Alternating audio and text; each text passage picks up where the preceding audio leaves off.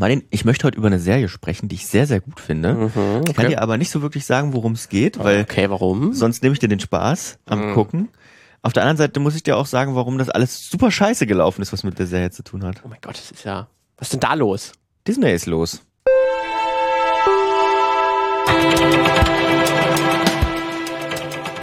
Hallo und herzlich Schon willkommen. wieder Disney? Ja, schon wieder Disney. Schon wieder. Schon wieder Disney. Man könnte, man könnte meinen, wir haben Disney irgendwie auf dem Kicker, aber das würde ich gar nicht mal sagen. Äh, Leute, ihr habt euch das selber rausgesucht. Ihr, ähm, ihr, ihr, ihr wollt das größte, der größte Medienkonzern der Welt sein, dann müsst ihr damit leben, auch im Fokus der Kritik zu stehen. Das ist nun mal An so. allen möglichen Enden. an allen möglichen Ecken und Enden und in jedem kleinen Filmpodcast, auch bei uns. Aber erstmal herzlich willkommen. Das äh, freut uns immer sehr, dass ihr dabei seid.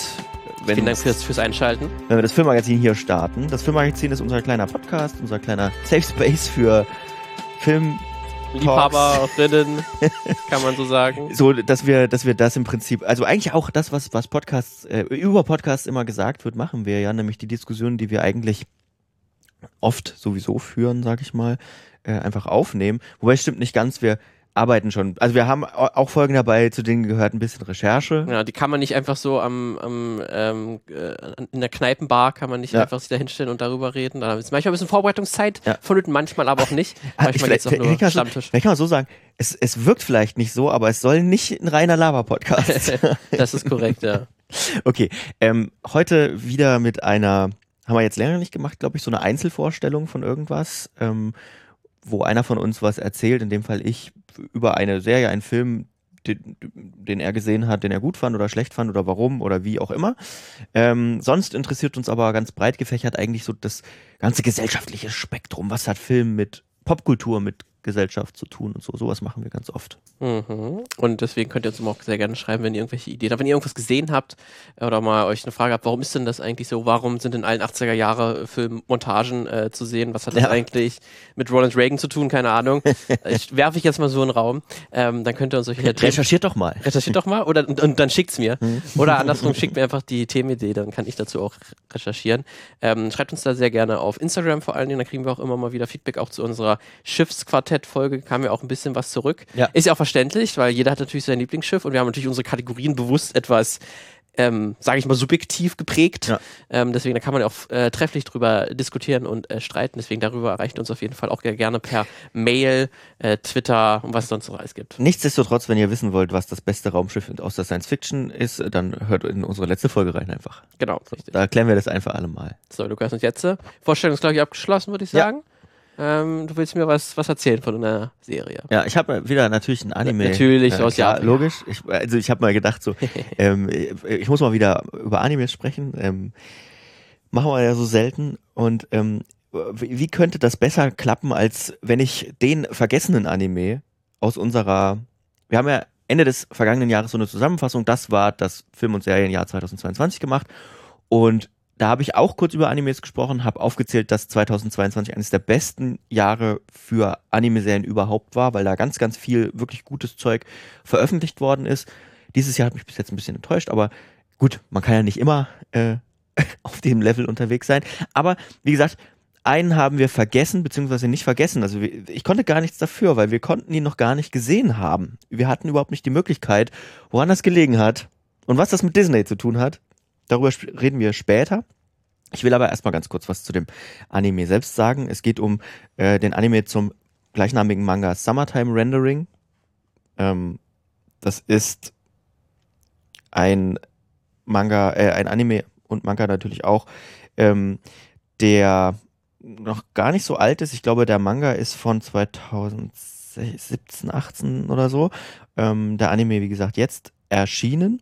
Und in Deutschland heißt er Bright Sun, Dark Shadows. Auch der, Okay. also man hat quasi einen englischen Titel mit einem englischen Titel übersetzt.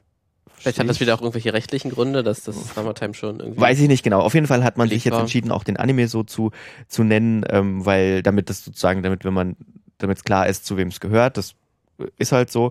Ähm, Manga kann man auch kaufen, ist bei Kase erschienen.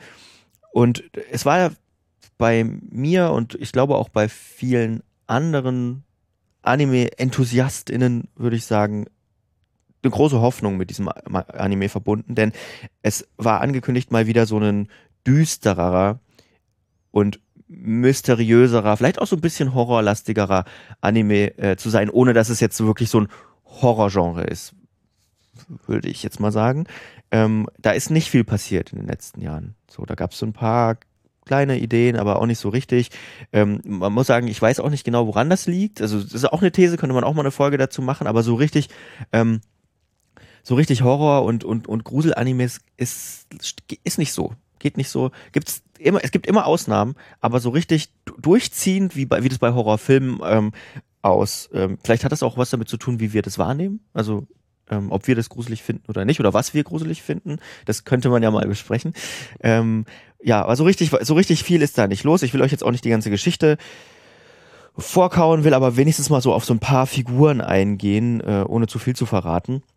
Ähm, weil die Geschichte schaut sich eben einfach am besten, wenn man gar nichts vorher weiß. Also wenn man über, also so habe ich es auch gemacht. Übrigens habe nicht viel dazu gelesen. Ich wusste nur, es soll so ein bisschen Mystery-mäßiger werden und soll ganz gut sein.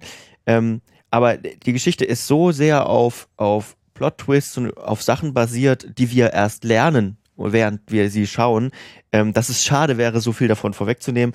Also, wenn ihr wirklich jetzt mit dem Gedanken spielt, das Ding zu schauen, dann hört euch das jetzt gar nicht weiter an, tatsächlich, sondern schaut erst den Anime und vibet dann mit mir gemeinsam in meinen Lobesreden weiter. Also klickt dann einfach auf Play.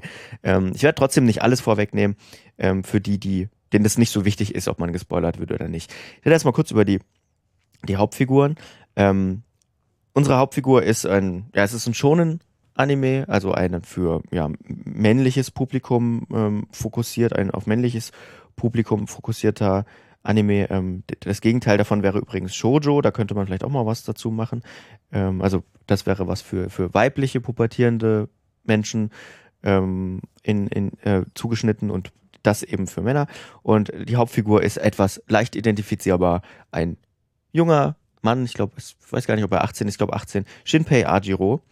Ähm, und ein Hauptcharakter, den ich trotzdem sehr gut finde, auch obwohl er so ein bisschen generisch ist, weil er dann doch wieder nicht so generisch ist, weil er hat mehr als nur irgendwie eine Salatgurke im Kopf zum Glück. Das ist nämlich das große Problem, was ich oftmals mit diesen Hauptcharakteren äh, in diesen in diesen schonen ähm, ähm, Animes habe. Die sind oftmals nicht, nicht die hellsten, die sind oftmals nicht die, die durchsetzungsstärksten, sondern die, denen passiert einfach die Geschichte. Und dann haben sie, zeichnen sie sich oft dadurch aus, recht ähm, passende Moralvorstellungen zu haben oder, oder ein Gespür für, fürs richtige Handeln zu haben oder besonders treu zu sein oder, oder äh, Leute zu sein, auf die man sich verlassen kann und so. Aber nicht, dass die irgendwie intelligent wären. Mhm. Das, das kommt, kommt in Schonen relativ selten vor. Das ist ja, glaube ich, auch so ein klassischer West, auch ein westlicher Heldentypus. Ne? Mhm. Das ist ja auch Harry Potter ist ja, wenn man ihn nimmt, ja, er ist als ja. Figur auch tot, ja. relativ passiv eigentlich. Er, sein eigener, sein ganzer Charakter besteht eigentlich auch daraus, dass er irgendwie rechtschaffen ist oder so und das Richtige macht und irgendwie dem was passiert die ganze Zeit. Der selber in ein Abenteuer stürzt und allein, dass er der Auserwählte ist, ist ein Zufall gewesen. Ähm, aber er selber als eigentlicher Charakter ist gar nicht so interessant. Und das ist ja auch bei ganz vielen Heldenfiguren so, damit ja. man sich, Luke Skywalker ja zum Beispiel auch. Ja, genau. Da würde, ich, da würde es auch jedem schwerfallen, also jetzt, wenn ich gerade die, die ersten Filme nehme, drei Charaktereigenschaften von, von ihm zu nennen. Ne, das ist, die wirklich unterschiedlich sind, die wirklich auch ja. im Film vor, vorkommen. Deswegen, ja. das ist ja auch häufiges Mittel, dass man ihn so ein bisschen passiv darstellt, ja. damit es ein bisschen leichter ist, sich mit ihm zu identifizieren. Ich glaube, genau, interpretieren. Ich glaube, dass, ich glaube damit, äh, genau, das ist einmal, äh, hilft das natürlich total, weil diese klassische Heldenreise, Geschichte geht ja auch davon aus, dass der Held, ähm, gender ich jetzt mal bewusst nicht, ähm, eine, ähm, eine Projektionsfläche ist für einen selbst. Und, und, und deswegen sind diese Figuren halt meistens dünn. Und ist bei ihm halt nicht so. Er hat schon, er weiß schon genau, wo er hin will. Er ist trotzdem auch immer noch Produktion, äh, Projektionsfläche, keine Sorge, aber ähm, er, er ist intelligent, er weiß, wo er hin will, er, er ordnet bestimmte Dinge ein und kommt nicht ganz ohne Vorwissen irgendwo hin. Äh, zumal das sowieso gar nicht geht, weil die Geschichte beginnt nämlich damit, dass er nach Hause kommt, auf seine Heimatinsel. Er ist nach Tokio gezogen, offenbar vor zwei Jahren lernen wir. Hitogashima heißt, äh, Hitogashima heißt die Insel, gibt's wirklich. Es gibt auch so ähm, paar Vergleiche, wo man sich angucken kann, welche Hintergründe für den, für den Anime gezeichnet worden sind und wie es in Hito Hitogashima wirklich aussieht. Also es ist tatsächlich, ist da jemand wahrscheinlich hingefahren, hat sich das angeguckt und hat danach die Serie entworfen, was schon mal sehr cooler Seitenfakt ist. Und er kommt jetzt eben zurück, nachdem er zwei Jahre gar nicht dort war und in Tokio gelebt hat, zur Beerdigung seiner besten Kindheitsfreundin und Schwester. Ähm, Ushio, Schwester, warum? Ähm, die Eltern von Shinpei sind tot und er ist bei ähm, Ushio und ihrer Schwester Mio aufgewachsen und ja, es ist sozusagen in die Familie nicht richtig adoptiert worden, aber er ist halt bei denen mit aufgewachsen. Deswegen, ähm, kurzer Spoiler, er sieht Ushio weniger als Schwester, sondern da hätte sich durchaus was entwickeln können, wenn er nicht weggegangen wäre, das lernen wir auch später. Aber Mio ihre Schwester sieht er schon eher als seine Schwester. Sie ist aber in ihn verliebt. Also es gibt auch so ein bisschen so ein Love Triangle mhm. of Sadness. Eigentlich sind es vier, eigentlich sind es vier Ecken auch noch und fünf Ecken sogar. Oh Ach, mein Gott. Es ist, es ist ein Stoppschild. Ja, es ist, es ist, es ist herrlich. Ähm, Ushio habe ich kurz erwähnt, die Kindheitsfreundin, die ist eben tot, wie wir lernen, und die äh, zu deren Beerdigung kommt er jetzt auf die Insel.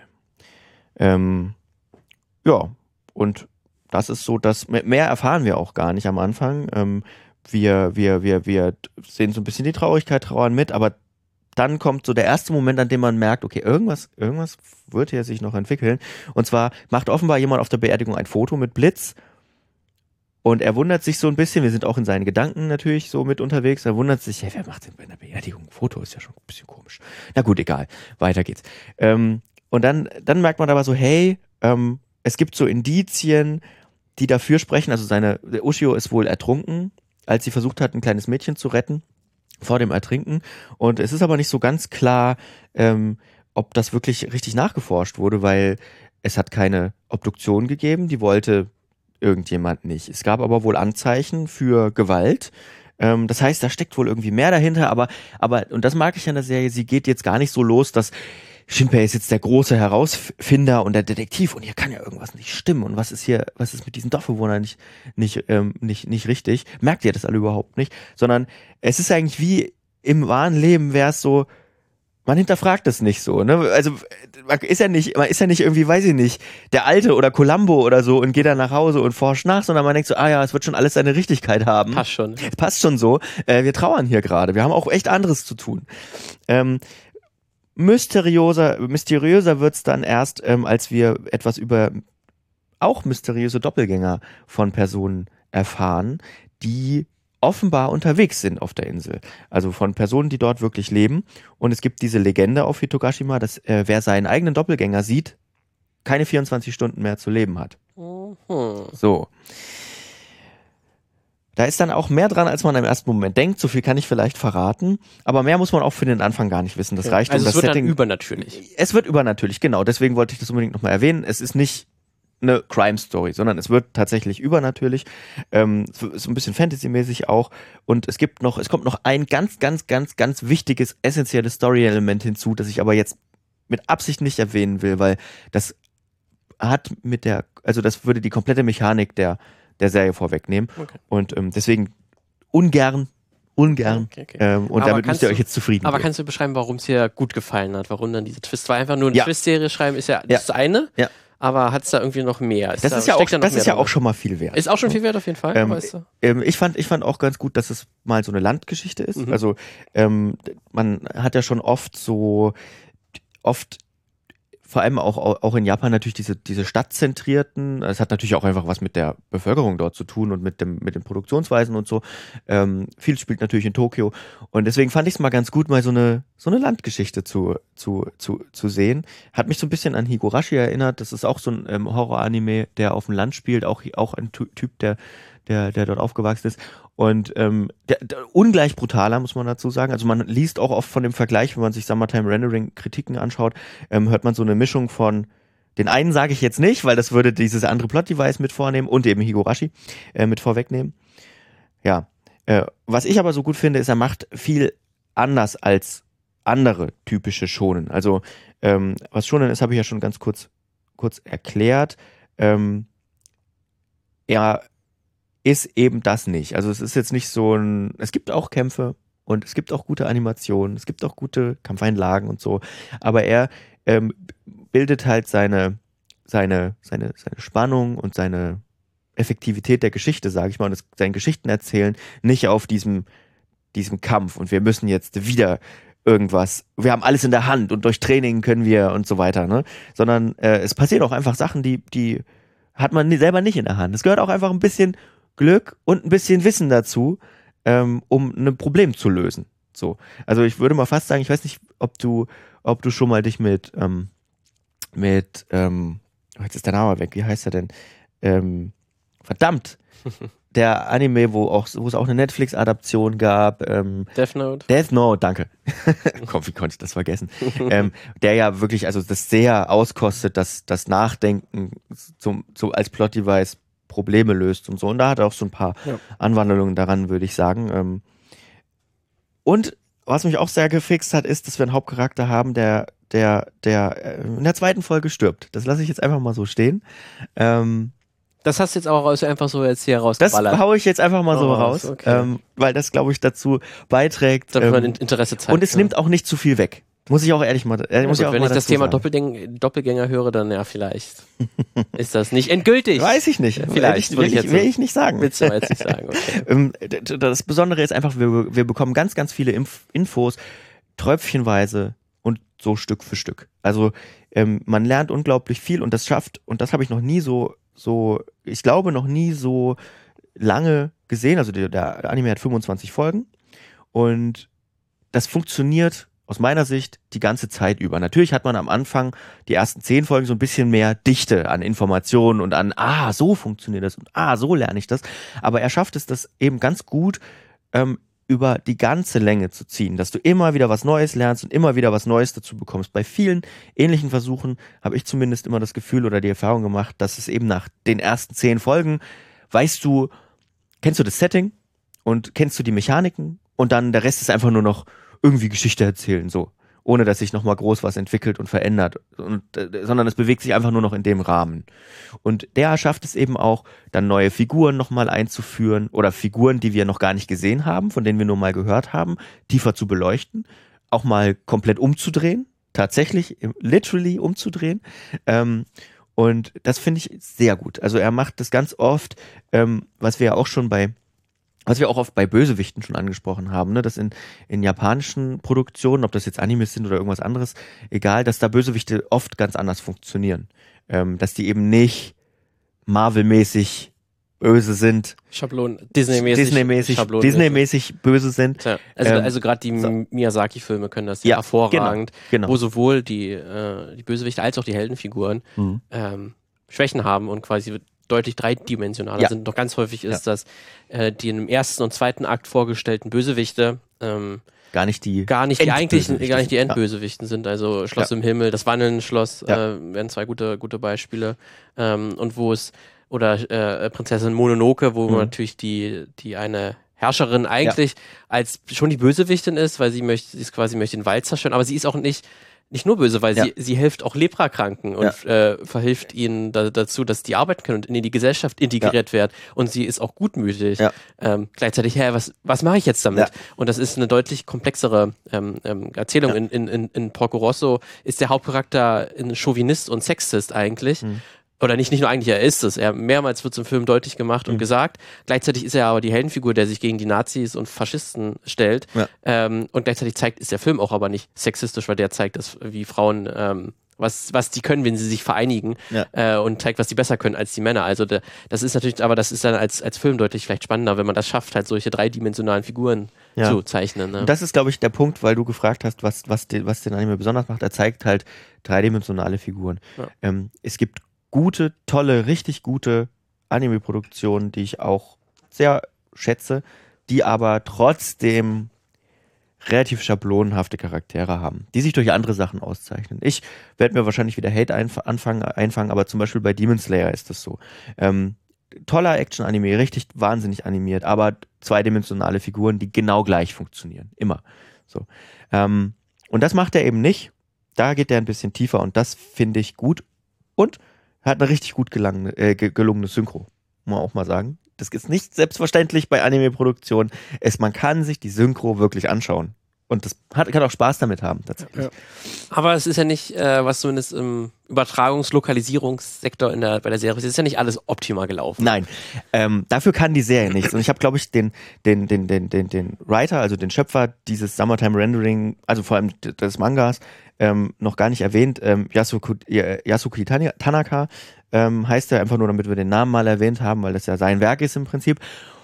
Und das kann für das Ganze drumherum und warum dieser Anime auch wahrscheinlich weit unter seinem Potenzial hier bei uns zurückbleibt, ähm, dafür kann er gar nichts. Denn das hatte mit ihm gar nichts zu tun und hat mit der Geschichte gar nichts zu tun. Denn Summertime Rendering ist erst am 11. Januar 2023 hier bei uns in Deutschland verfügbar gewesen und in weiten Teilen der in Anführungsstrichen westlichen Welt erst ähm, zur Verfügung gestanden und zwar in allen Folgen äh, auf einmal. So, äh, das wird auch für viele gar nicht so, also so klingen, hey, das ist doch ganz normal, dass man, dass man ähm, irgendwie eine Serie, vielleicht auch ein bisschen später und dann im Ganzen veröffentlicht und so weiter und so fort. Ja, das ist vielleicht ganz normal, aber ähm, ein guter Teil der Anime-Community ist bei solchen Serien tatsächlich noch relativ oldschool unterwegs. Ähm, es gibt eine Folge pro Woche, die in Japan veröffentlicht wird. Das ähm, die, die auch tatsächlich dann immer noch in der Produktion sich befinden. Das merkt man jetzt gerade, ist wieder eine große Show delayed worden, weil es Corona-Fälle gab. Dann äh, pausierte diese Serie eben mal vier, drei, vier Stunden.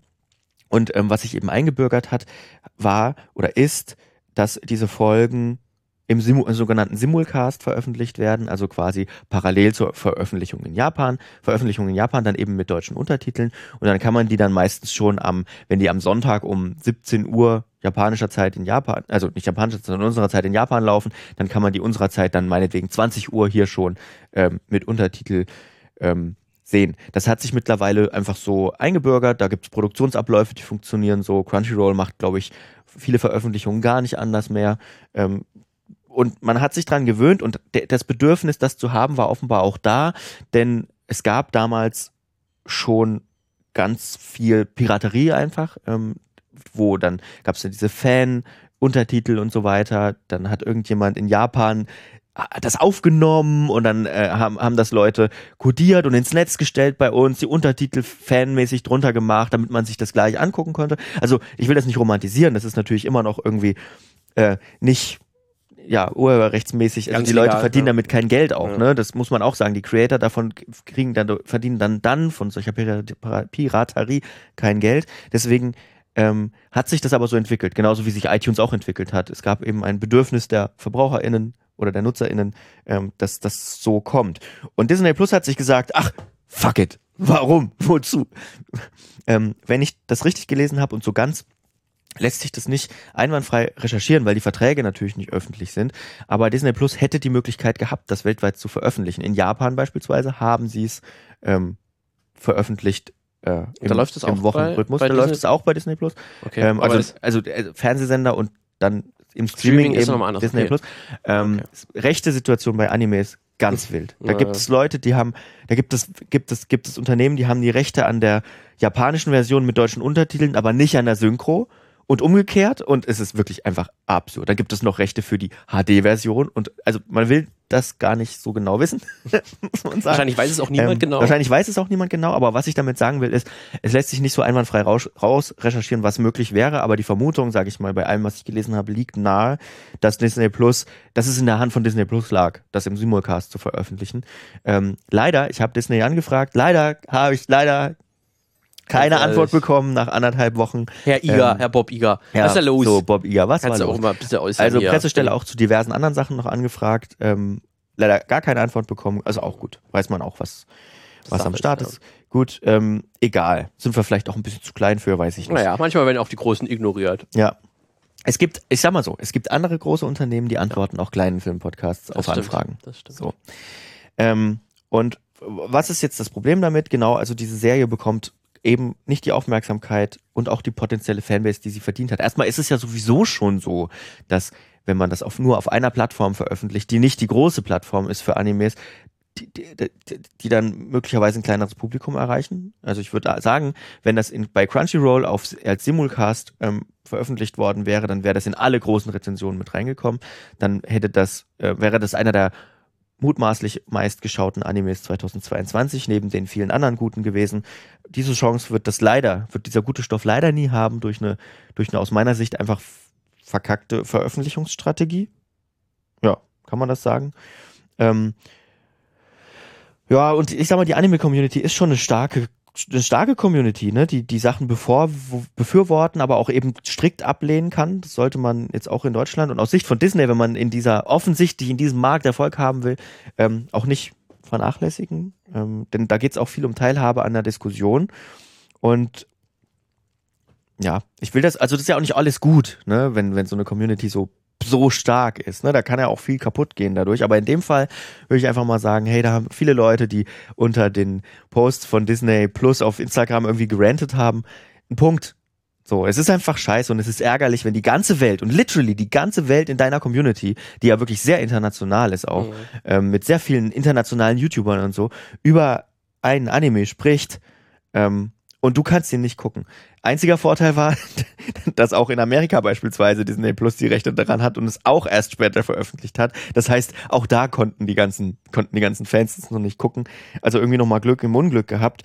ähm, auch vielleicht nochmal ein bisschen einschränkend sagen, nicht, Disney Plus sind nicht, die, sind nicht die einzigen, die dieses Problem haben und hatten. Netflix, als die in den Anime-Markt rein wollten und rein sind, hatten das gleiche Problem. Die haben das dann auch gemacht und haben sich Sachen eingekauft und haben die dann erst viel später im Zusammenhang veröffentlicht, weil sie dachten, das ist eher unsere Strategie. Ähm, sind sie ein Stück umgeschwenkt. Jetzt mittlerweile machen sie es wieder so, dass es jede Woche eine Folge gibt bei bestimmten Anime-Produktionen. Ähm, und da hat der Kritiksturm dann auch so ein bisschen abgeebbt, würde ich sagen. Also klare Empfehlung an Disney, die ja offensichtlich in diesen Markt jetzt gerade rein wollen. Sie haben sich noch ein paar andere große, große Titel auch gekauft. Ähm, macht es nicht so. Macht es nicht so wie mit Summertime Rendering. Das wird nicht nur der Community nicht gerecht, sondern es wird auch der Geschichte leider nicht gerecht, wenn die nicht die Aufmerksamkeit bekommt, die sie wirklich verdient hat mhm. auch. Egal, alles gut, man kann sie sich jetzt anschauen. Aber es ist ja noch wirklich, äh, hat man zumindest kurz geguckt, es gibt ja vielleicht noch fünf, sechs andere Animes auf Disney Plus. Mhm. Äh, ansonsten ist es ja wirklich noch ein rechtes Sie haben, weites Sie haben tatsächlich Feld. jetzt erst damit angefangen. Jetzt erst angefangen, ja. ja. deswegen auch erst ein neuer Player. Ist ja im Grunde, ist es ja auch zu befürworten, dass jetzt äh, neben Crunchyroll Sony, hm. ähm, den der Crunchyroll gehört, noch ein anderer großer ja. Player und Net Netflix ja auch noch ähm, ja. jetzt noch ein dritter hinzukommt, würde ich jetzt sagen. Hm. Also Amazon ist ja eigentlich noch nicht dabei. Äh, auch wenn es da Animes auf jeden Fall gibt, ja. ähm, aber jetzt noch nicht wirklich wahrnehmbar ist, wenn da, da zumindest Konkurrenz naja, vielleicht ein bisschen das ganze Geschäft fördert. Sie hatten so ein kleines bisschen, also bei, bei Amazon äh, stimmt, ähm, die werden nicht so wahrgenommen, die haben viele ältere Titel auch, auch größere ältere Titel die, die haben das auch ein bisschen, die hatten letztes Jahr sich dann auch die Rechte an dem, an dem Evangelion-Film, was ja eigentlich ein riesiger ah, ja, stimmt, ja. Release ist, sich ja, geholt, haben aber auch nicht so richtig was daraus gemacht. Das ist dann so das, das Einzige, was man von denen hört. Also richtig im Game sind die noch nicht. Und ich habe aber jetzt mal, ich habe mal zwei Fragen zur Diskussion mitgebracht. Über die erste, die hast du jetzt schon von selbst angesprochen. Ähm, ich, ich, ich habe da so zwei, ich bin da zwiegespalten. Auf der einen mhm. Seite finde ich das natürlich gut, wenn's, wenn es Konkurrenz gibt. Wie du schon richtig sagst, Crunchyroll hat ähm, als der große Anbieter in den letzten zwei, drei Jahren, glaube ich, die anderen alle aufgekauft. So irgendwie über, erst kauft der eine das, dann kauft der andere das und dann kauft Crunchyroll das. Und, und dann so, kauft Sony Crunchyroll. Und so, und, und, so kam alles irgendwie zu Sony, genau. Ja. Ähm, also es gab ja mal ein Tri Triumvirat. So, ich, wir haben auch mal eine Folge dazu gemacht, 2018 oder so oder 17, als das noch so war. Es gab ja mal Anime on Demand, es, die zu Kase gehört haben. Es gab Wakanim, die glaube ich, zu Sony gehört haben. Ich bin mir gar nicht so sicher. Und es gab Crunchyroll. Und ähm, man hat sich dann sozusagen gehangelt über immer drei Monatsangebote. Und dann hat man da die Serie geguckt, dann hat man da die Serie geguckt, dann hat man da die Serie geguckt, dann ist man zurückgegangen und so weiter und so fort. Ähm, das alles gehört jetzt, also diese ganzen Kataloge, die zu diesen drei gehören, ist jetzt eben Sony. Und ähm, dann gab es immer Netflix als Player. Und jetzt eben will Disney Plus auch in diesen Markt. Das ist erstmal wieder ganz gut, finde ich. Ähm, diese Konkurrenz belebt dann natürlich das Geschäft. Ähm, dadurch, dass ähm, so vor allem Netflix auch Eigenproduktionen natürlich anstrebt, kommt auch nochmal ähm, produktionstechnisch da nochmal frischer Wind rein. Wobei bei den anderen ist es ja eigentlich nur rechte Verwaltung. Das wäre so der zweite Teil meiner These. Ähm, man splittet jetzt für die Fans wieder die Convenience, die wir jetzt kurze Zeit hatten. Nämlich ich brauche einen Anbieter plus Netflix, ähm, um alles zu sehen, was in Japan so läuft. Ja splitte ich jetzt einfach rechtemäßig wieder auf, weil jemand wie Disney in den Markt kommt und sagt, ich kaufe mir das einfach alles jetzt ein. Ja. Und dann muss Kauf ich wieder, wieder ein neues Abo. Ja, und dann brauche ich wieder ein neues Abo. und das ist natürlich aus Fansicht scheiße. Ja. So.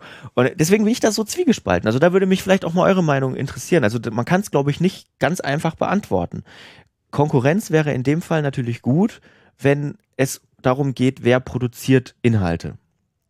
Ähm, dann ist Konkurrenz natürlich gut, weil dann hat man, muss man, kann man auf die Preise Auswirkungen haben. Dann äh, auch kreativ ist Konkurrenz natürlich gar nicht so schlecht. Wer hat jetzt bei den Fans das meiste? Sowas, was wir wirklich im normalen VOD-Bereich sehen. Ne?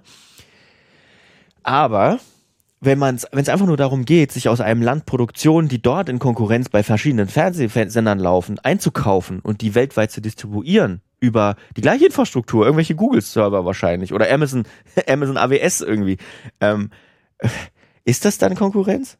Oder, ja, oder macht man. Ja, das ist dann wieder Plattformkapitalismus ja, at its best. Exakt, ne? Das sind exakt. dann wirklich diese großen Plattformen, die gegeneinander ja. kämpfen, die ihre ganz eigenen Regeln haben, die über solche Marktmacht verfügen, dass sie natürlich den Wettbewerb total verzerren. Ja. Und ähm, das ist, das ist halt Mist. Ja. So.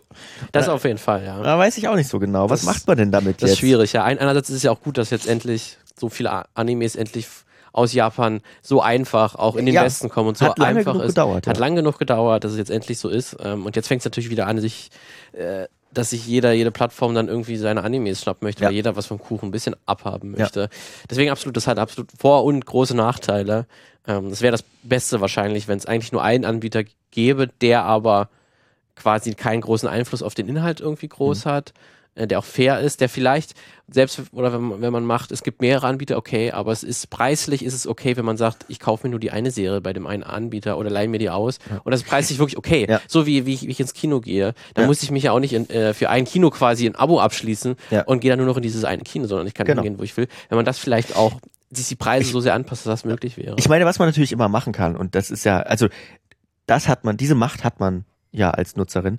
Ähm, man kann natürlich sagen, ich gehe diese Convenience, die ich habe und klicke einmal auf Abo, die gehe ich jetzt nicht ein. Ich mache jetzt auch keine Sonderpreise, sondern ich sage, ich zahle im Januar 16,99 für Netflix.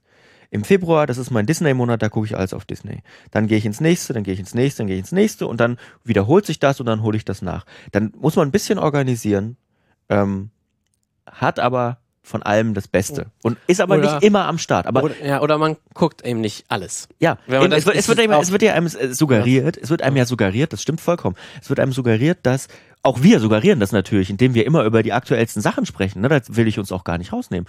Es wird einem ja durch solche Formate wie auch unseres immer suggeriert, ich, ich, ähm, ich, ich kann an einer gesellschaftlichen Diskussion, an dem Diskurs nicht wirklich teilnehmen, wenn ich nicht alles konsumiere. Ja.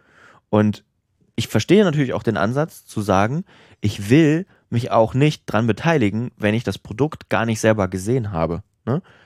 Also ich kann mich natürlich darüber aufregen, wie schlecht XY ist, aber wenn ich selber gar nicht angeguckt habe, dann sollte ich mich mit meiner Meinung vielleicht auch ein Stück weit zurückhalten. So. Und wie kommen wir da raus? Also, das ist natürlich schwierig. Das ist, am Ende muss das jede und jeder für sich selber entscheiden. Ähm, wenn man sich leisten kann, dann abonniert man natürlich die ganzen Services und guckt das. Ich meine, ja. wir machen das ja auch so.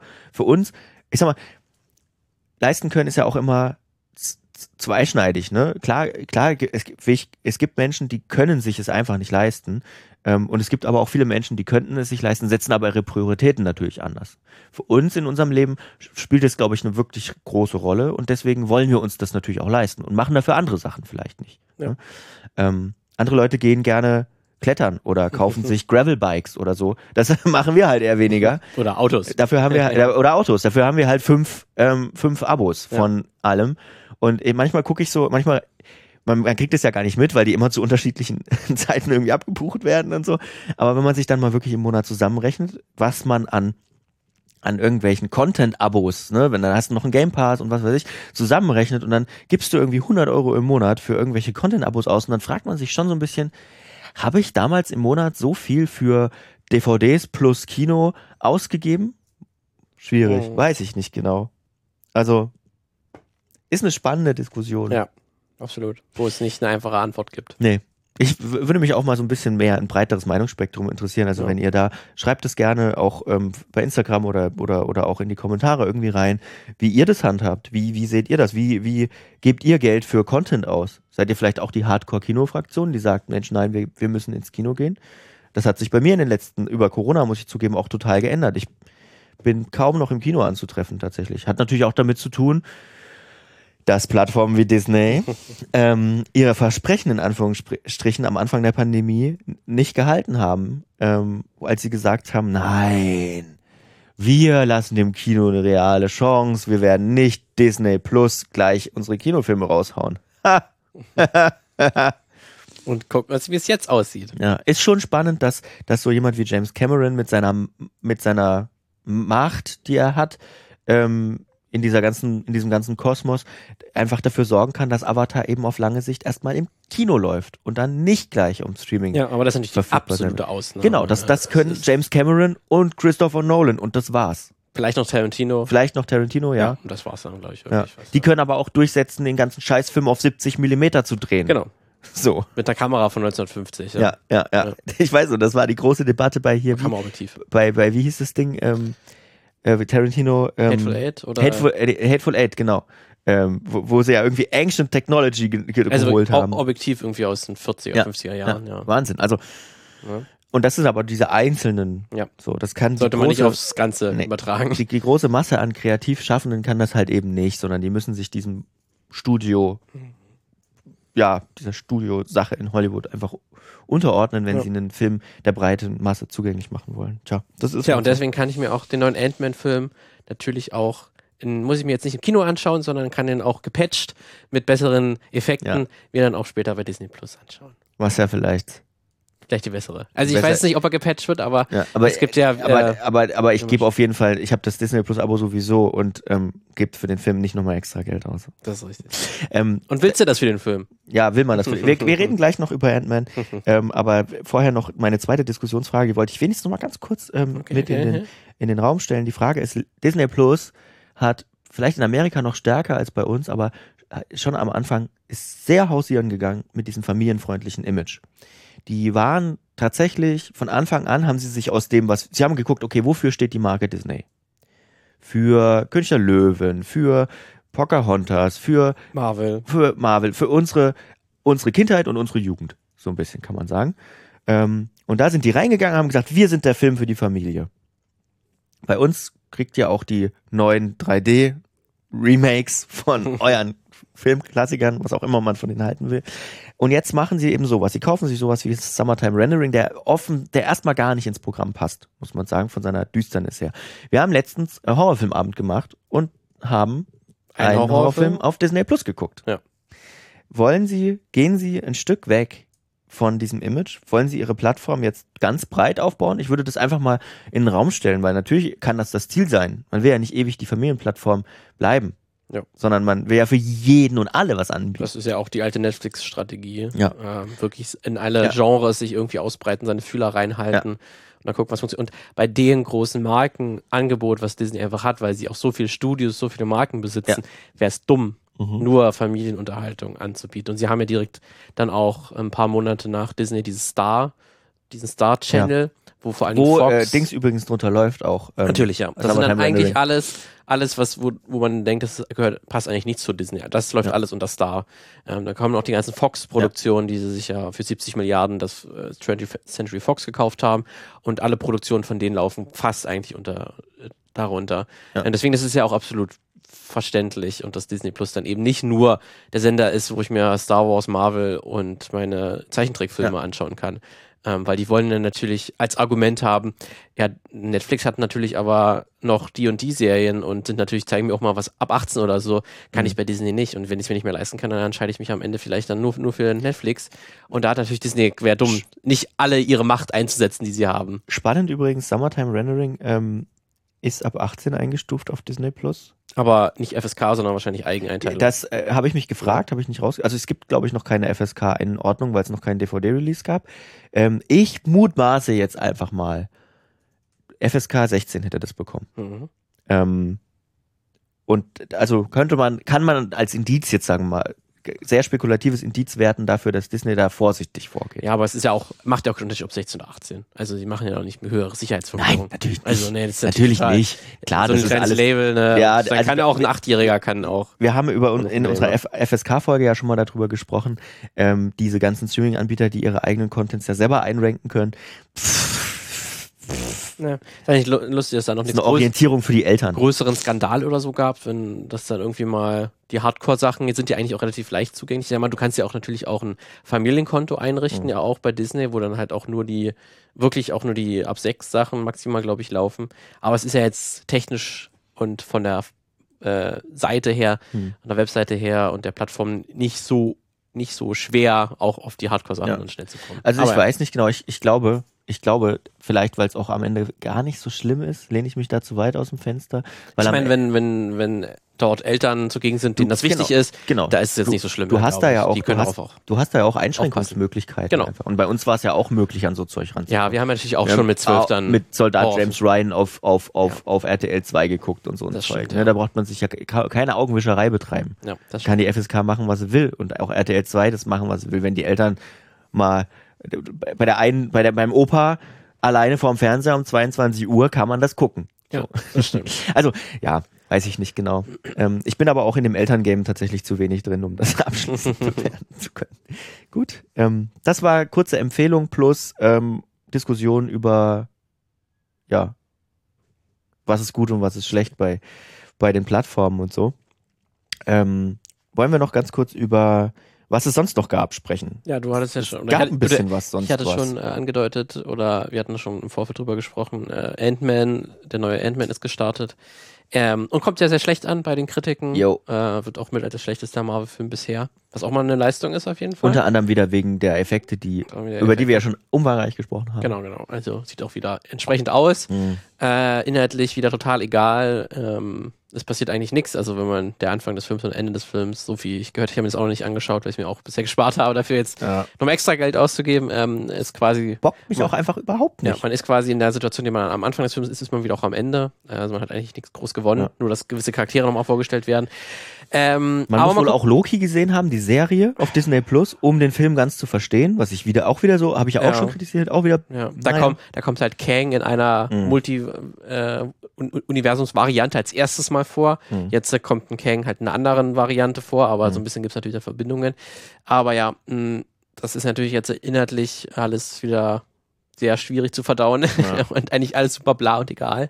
Ähm, aber es ist ja jetzt interessant, dass es jetzt auf jeden Fall wieder einer der Filme, es gab natürlich schon vorher Marvel-Filme, die schlecht angekommen sind, aber jetzt wieder einer, wo Großteil der Leute unzufrieden damit ist und sich die Marvel-Müdigkeit nochmal sehr deutlich zeigt. Hm. Gucken, ob es sich auch in dem Einspielergebnis am Ende zeigt. Ja. Ähm, wir haben ja schon lange Oft vermutet, ist es ja nicht so.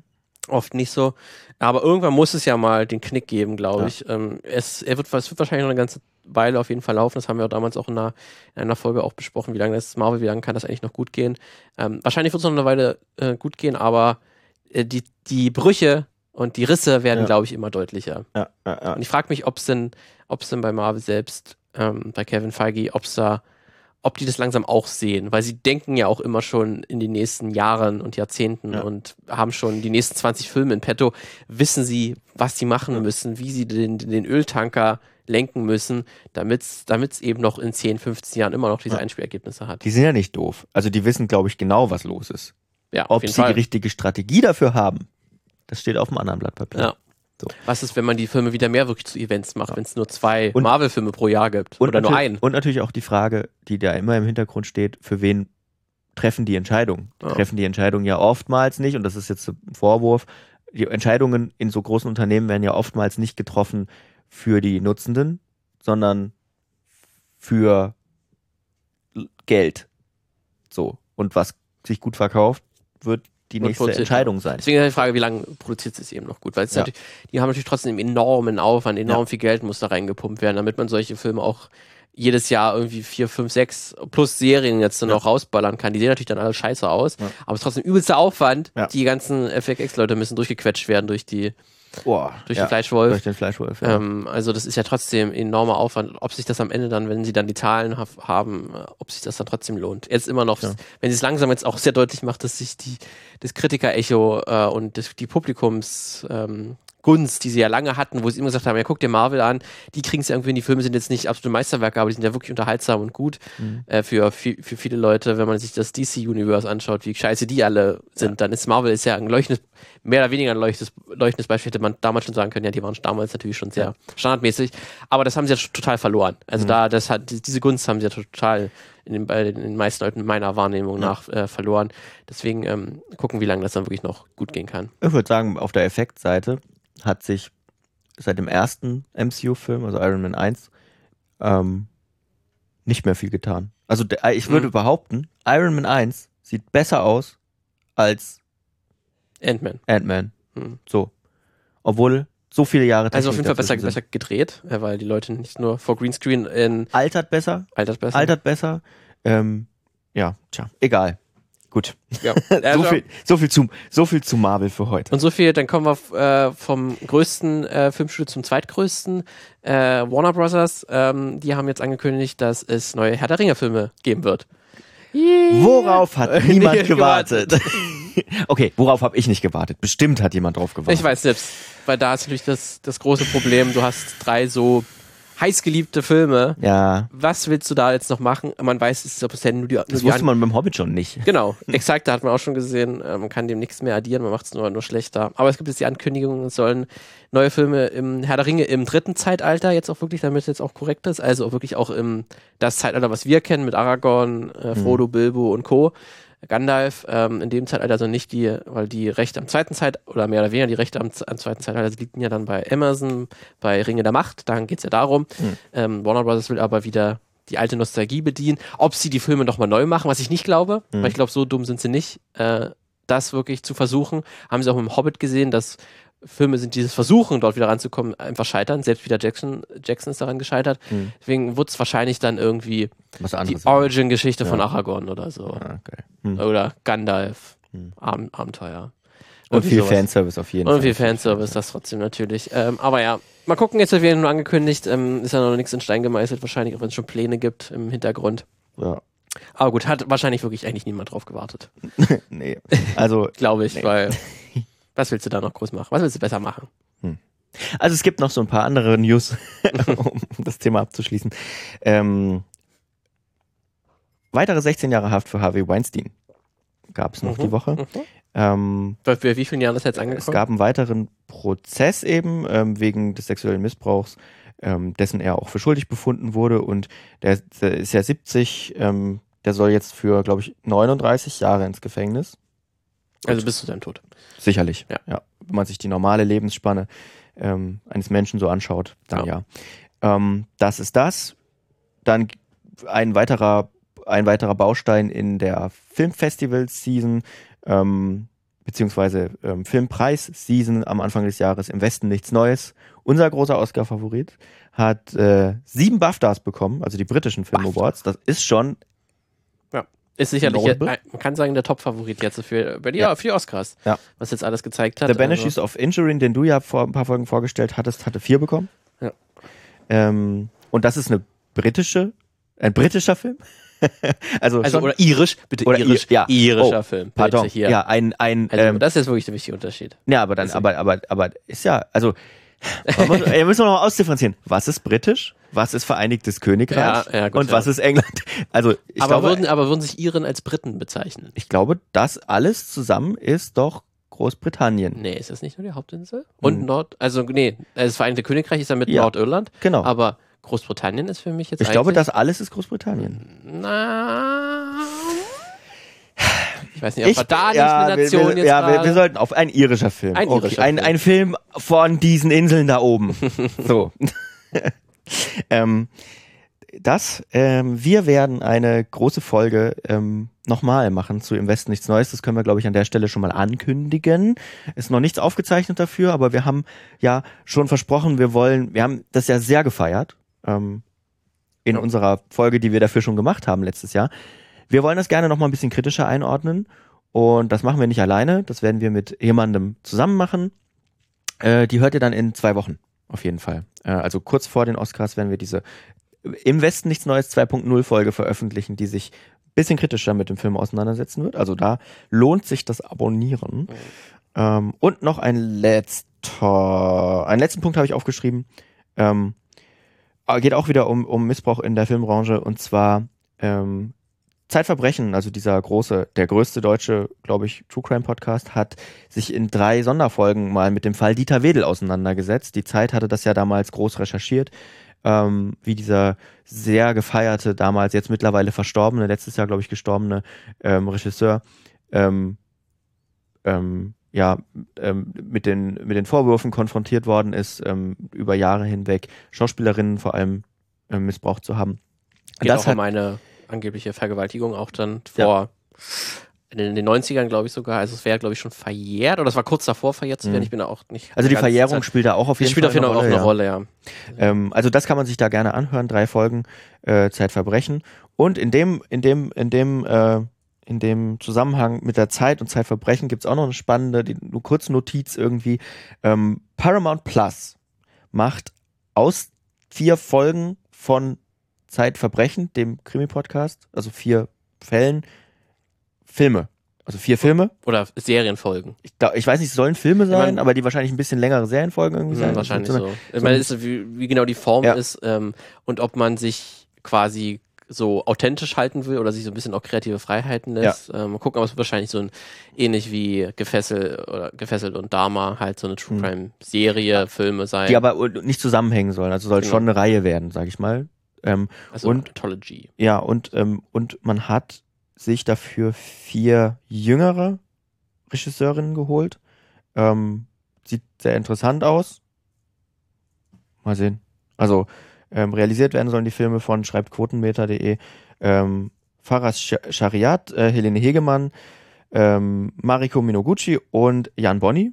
Ähm, alles Talente. Mal gucken.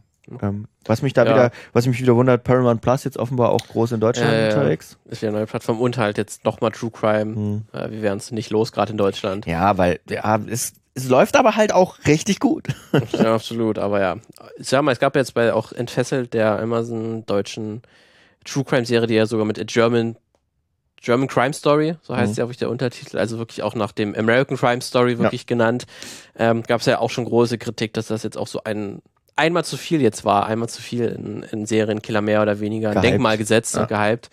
Ähm, alles ein bisschen schwierig und du hast ja auch schon mal eine eigene Folge dazu gemacht, die Probleme von True ja. Crime.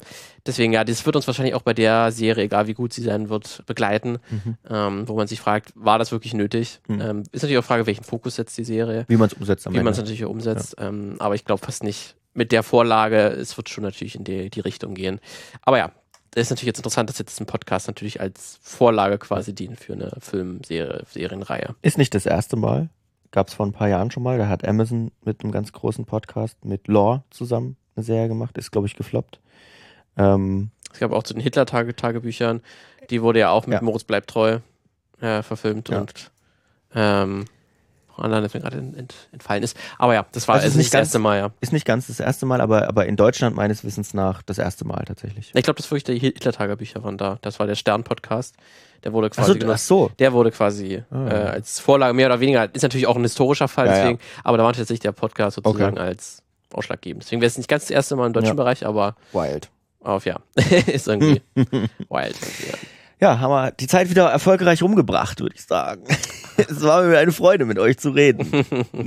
Schreibt das, wie gesagt, gerne. Lukas hat ja ein paar Ansätze, ein paar Fragen mal in den Raum geworfen. Ja. Die könnt ihr jetzt aufheben und euch mal anschauen, was ihr, da, was ihr dazu sagt. Deswegen schreibt uns sehr, sehr gerne. Und dann hören wir uns in der nächsten Woche. Macht's gut. Ciao. Tschüss.